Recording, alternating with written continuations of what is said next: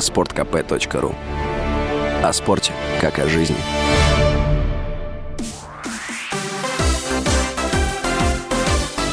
Новости спорта.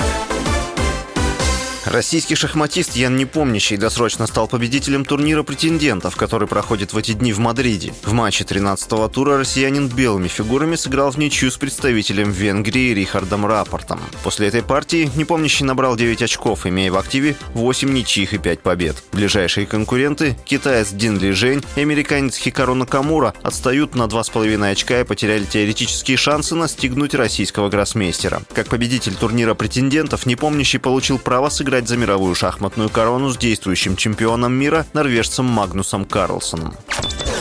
Ряд молодых российских хоккеистов, официально не проходивших воинскую службу, могут столкнуться с проблемами из-за якобы уклонения от призыва, которые возникли у бывшего голкипера московского ЦСКА Ивана Федотова. Сообщил РИА Новости источник знакомой с ситуацией. В пятницу в СМИ появилась информация, что Федотов был задержан в Санкт-Петербурге сотрудниками военного комиссариата. Хоккеисту стало плохо в военкомате, после чего он был госпитализирован. В составе ЦСКА Федотов выиграл Кубок Гагарина сезона 2021-22, после чего подписал контракт с американским клубом «Филадельфия Флайерс».